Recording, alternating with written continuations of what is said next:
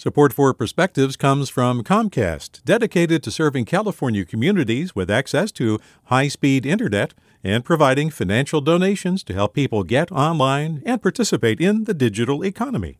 More at california.comcast.com. Hi there, I'm Randa Fattah from Throughline.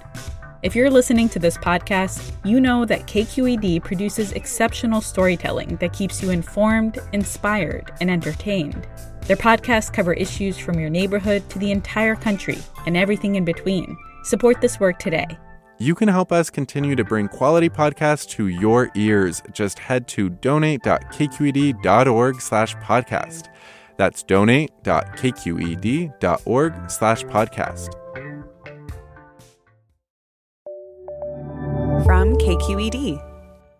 From the early to mid 1900s, the Libby Company, near the border of Mountain View and Sunnyvale, was the world's largest cannery, where they processed and canned locally grown produce. A water tower, a huge cylindrical tank, loomed 150 feet above the area. They painted the tower to look like a can of Libby's fruit cocktail, with the peaches, pears, and cherries visible from a mile away. When I was about four years old, I was riding in the car with my father by the water tower, and he told me a story about that can of fruit cocktail. And a generation later, I recounted it to my four year old daughter. Hun, did you know that once there was a giant windstorm right here? Mm hmm. The wind was so powerful that it toppled that big can of fruit cocktail, knocking it right off its stand and onto this road. The can split open and the fruit cocktail poured out. The chunks of peaches and pears were the size of refrigerators. Yep. Cars were skidding in the syrup and crashing. People jumped out of their cars to help, but also to have a snack.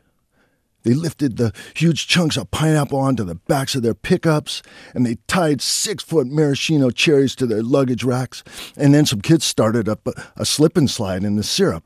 And, Dad, you're silly, my daughter said.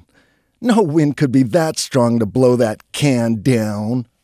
And the Libby's water tower remains, a colossal can of fruit standing high above the business park it straddles. It quaintly offers water to a Silicon Valley too busy to notice. But it also offers a drink of history for any who might thirst. The can of fruit also reminds us that the engines that drive a local economy change. Over time, a once proud industry gives way to the next, as it must. Maybe we can put a giant golden semiconductor up on a pedestal, and one day people will tell the story of how it was toppled by the winds of change. With a perspective, I'm Steve McMoyler. Support for Perspectives comes from Comcast, dedicated to serving California communities with access to high speed internet and providing financial donations to help people get online and participate in the digital economy. More at california.comcast.com. Hey there, this is Brittany Luce from NPR's It's Been a Minute. KQED's podcasts like The Bay, Bay Curious, Mind Shift, Right Nowish, and more all tell the stories of the Bay and beyond with reliable, human centered journalism.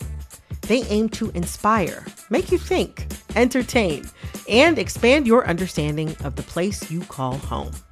Here's how you can support podcasting at KQED. Showing your support is easy, and you can join Brittany in supporting KQED podcast too at donate.kqed.org slash podcast. That's donate.kqed.org slash podcast.